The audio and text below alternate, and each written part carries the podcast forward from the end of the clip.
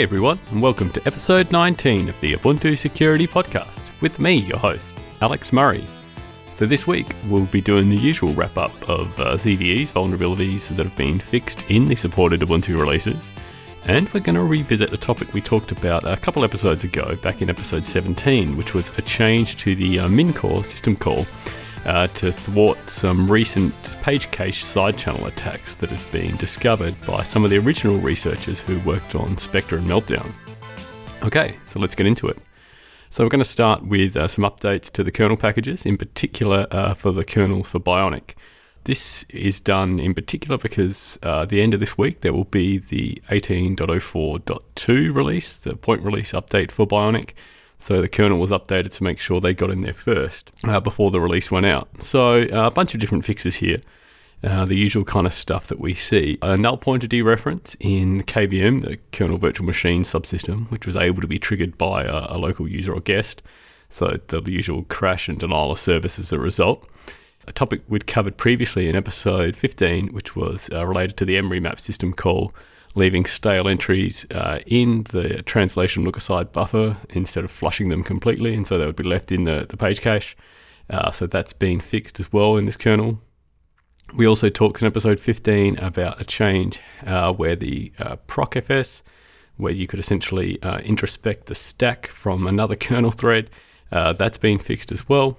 Uh, we've got here a use after free in the KVM subsystem when using nested virtualization. Now, this is something that isn't enabled by default in Ubuntu kernels, uh, but if you had enabled it, uh, then this, in this case, a, a, malicious guest would be able to trigger a crash in the host kernel and uh, possibly use that to elevate privileges or the like, the usual kind of things we can do with a use after free vulnerability. There was also a race condition in the uh, so it's address family VSOCK virtual socket um, system when these are used for uh, communication between guests and hosts. So, the kind of thing that a guest virtual machine management agent might use to talk back to the host, uh, where essentially you could read up to four bytes of memory uh, that was nominally free, so use after free uh, from the host kernel. Or you could maybe possibly corrupt other uh, AF VSOCK messages that are being sent to other guests. So, yeah, the standard information leak thing uh, we have here seven different CVEs that were fixed uh, for the ext4 file system. These were all discovered by Wen Xu.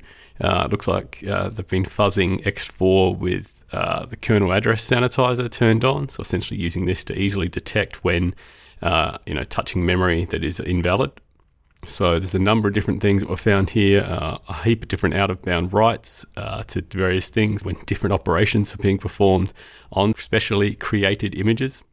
Uh, things like when updating journal metadata or processing extended attributes, uh, that kind of thing. So uh, various different code paths were able to be triggered there. Uh, there's an out-of-bound read as well that could be triggered for a particular image type.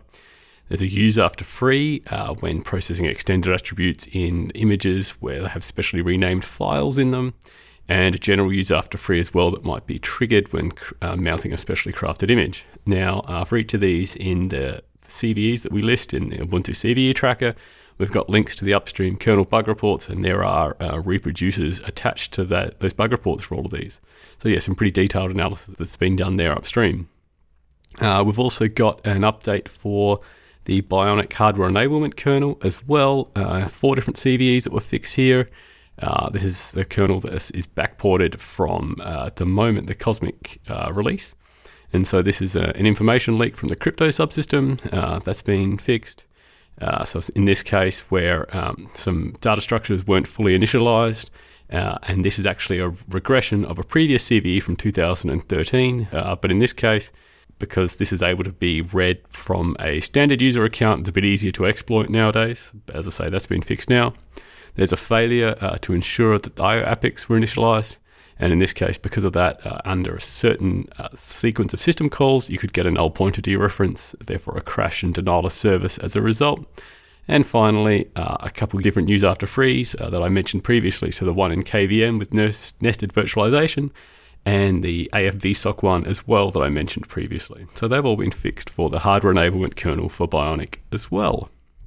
We've got some updates for uh, the Spice package. So this is for uh, used to essentially access um, remote machines or virtual machines.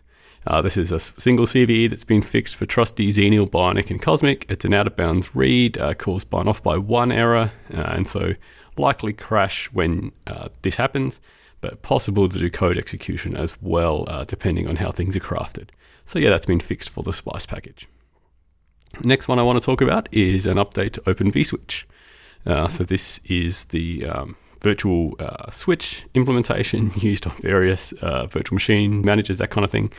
Uh, and so this is uh, all of these three different CVEs for Xenial and Bionic able to be triggered remotely because it's virtual switch, obviously. so in this case, an out of bounds read and two different assertion failures that might be able to be triggered by specially crafted packets.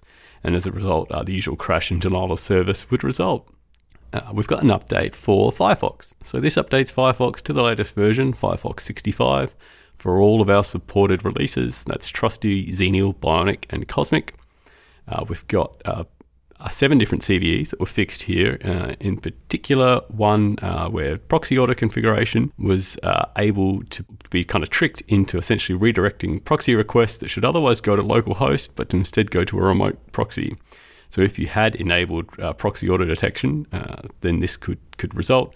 And so essentially, the attacker could use that uh, redirect what would otherwise be traffic to your local host to them, and so they could do things like conduct attacks against your local services and that kind of thing. There are also fixes for various memory safety issues, uh, you know, the usual sorts of things like use after frees, possible code execution as a result, uh, you know, the usual memory mismanagement stuff that we see. And finally, there was a sandbox escape uh, via the IPC channels. And so IPC channels are what's used to do uh, communication between the new multi-process parts of Firefox now that it's been split out uh, instead of being one single monolithic process. Uh, and so this was due to a failure to properly apply authentication to the IPC channels. Okay, uh, the next one we've got is an update to OpenJDK. So one CVE here that was fixed for Xenial and Cosmic. It's an information leak uh, from the Java SE virtual machine uh, in one of the uh, embedded OpenJDK libraries that would be able to be triggered by a remote attacker. In this case, uh, you could therefore read uh, you know, internal memory and possibly uh, bypass sandbox protections. We've got an update for Avahi. Uh, so this is two different CVEs that have been addressed for both the precise extended security maintenance, Trusty, Xenial, Bionic, and Cosmic. Uh, but both of these are actually the same vulnerability because the CVE got duplicated. Uh, initially reported back in 2017 and then re reported in 2018 with a duplicate CVE assigned. In this case, it's uh, a bug that would allow traffic reflection and ampli- amplification. So the idea here that uh, you could basically send a small amount of data in and get a large amount of data out over the network and you can then possibly control where that gets sent as well. And so, as an attacker, you can use that. You know, if there is, say, in this case, a Avahi uh, daemon running on the public internet, you could send uh, this small amount of data at it, and you would get a large amount coming back out. And if you can redirect that to the right place, you can perform uh, a large di- distributed denial of service attack without it actually being attributable back to you directly. Uh, and in this case, what the problem was was that Avahi would inadvertently respond to unicast IPv6 queries back to source addresses which were not on the local uh, network. And so you could therefore get it to send out over the public internet, let's say, to you know your target of choice. But that's now been fixed. Finally, we've got an update for libVNC server. So this is the library that's used in both VNC client and server implementations in a number of different packages in Ubuntu. We've got 12 different CVEs here that were addressed across Trusty, Xenial, Bionic, and Cosmic and the usual sorts of things that we see in these low level C libraries. So, uh, you know, a heap use after free, resulting in crash and denial of service, or possible remote code execution in the server, because this was in some of the server code. We've also got a heap out of bounds write, uh, which was due to an incomplete fix for one of the other CVEs here. So basically, of these 12 CVEs, a bunch of them were reported uh, recently, and fixes were proposed for those. Uh, they got merged in. But then it was found that those fixes themselves were incomplete and still had, uh, in this case, heap out of bound write uh, problems with them that you could still trigger. So further CVEs got assigned for those. So all of these have been fixed at once. So as I said, yeah, a number of different uh, out of bound write to, you know, data on the heap. So this could result, obviously, in you know a crash instantly because you're writing to memory you don't necessarily uh, have mapped, or it could result in corruption of the heap. Could therefore result in uh, code execution, those kind of things. We've also got uh, null pointer dereference in the client code. So if you're connecting to a malicious server, that might be able to be triggered and cause a crash and denial of service.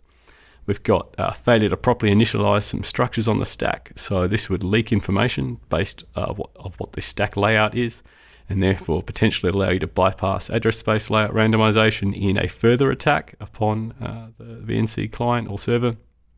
And finally, there was an infinite loop in the client that was able to be triggered by a malicious server. So that's also been fixed as well. Okay, that takes us to the end of the usual list of updates and the like. Uh, as I said in the introduction, I wanted to go back and revisit a topic we talked about uh, a couple episodes back in episode 17. So, uh, back then we were talking about a new page cache side channel attack that had been discovered. Some of the researchers behind this were some of the ones who worked on the original Spectre and Meltdown attacks about a year ago now. And in this, they've basically detailed how the mincore system call in Linux uh, allows you to know what pages are mapped across all processes in the system, and therefore you can determine when another process, in particular, uh, maps a certain uh, part of memory. And so, in this case, maybe a shared library that you're both using. And therefore, you can tell when it, say, executes a particular function out of that shared library when the page corresponding to that function got mapped into their process. Quite a cool attack. And so as a result, uh, Linus Torvalds himself committed a change directly to change the behavior of Mincore to mitigate this so that you wouldn't be able to uh, you know, get this kind of global view of, uh, of memory. Uh, however, he recently reverted that.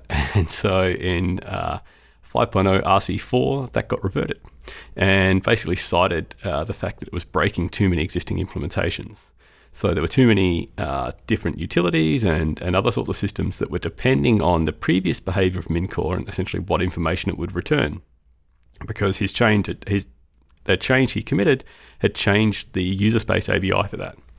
And so, uh, and he cited in particular a use case that Netflix had, where uh, they would they had written their own tool tool called Happy Cache to dump out the page uh, cache, so that then they could migrate a process from one machine to another, And they could then re uh, reinstate the the page cache exactly as it had been on the previous machine, so they would kind of get a faster startup as a result uh, when migrating. Uh, and so they said this basically broke that for them.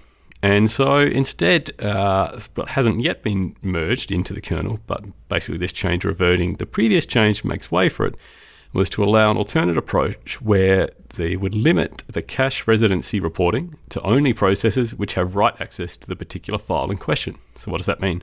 So, uh, instead of being able to essentially read the uh, what pages are mapped uh, at in memory in the page cache uh, for every single uh, part of memory that you have access to, it would only be for ones that you have write access to that you would be able to read.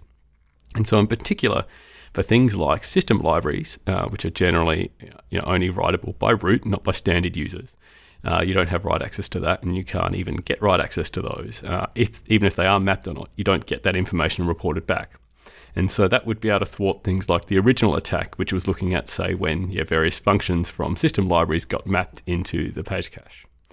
Uh, however, it would uh, still allow things like the Netflix case, where you're looking at, uh, in particular, say, database systems that want to know what pages they have got uh, mapped or not. And so, because they have write access to those, they own those pages, they own those underlying files, uh, that use case would still work. So, that change uh, was still being discussed, but there is a branch upstream that incorporates that. it's likely to go through via the MM, the memory management tree, through but yeah, that that should be expected to land soon. So there there will be eventually a fix for the original uh, attack that was described. Uh, but yeah, as yet that has now been reverted. So 5.0 is unlikely to contain uh, an actual fix for that. But I guess we'll wait and see. Okay, that takes it to the end of this week's episode. As usual, if you want to get in contact, you can email the team at security@ubuntu.com. You can also find us hanging out in the Ubuntu Hardened channel on the Freenode IRC network or you can find us on Twitter at Ubuntu underscore sec. So, as usual, uh, keep calm, enable automated upgrades, and I will speak to you in another week. Thanks for listening. Bye.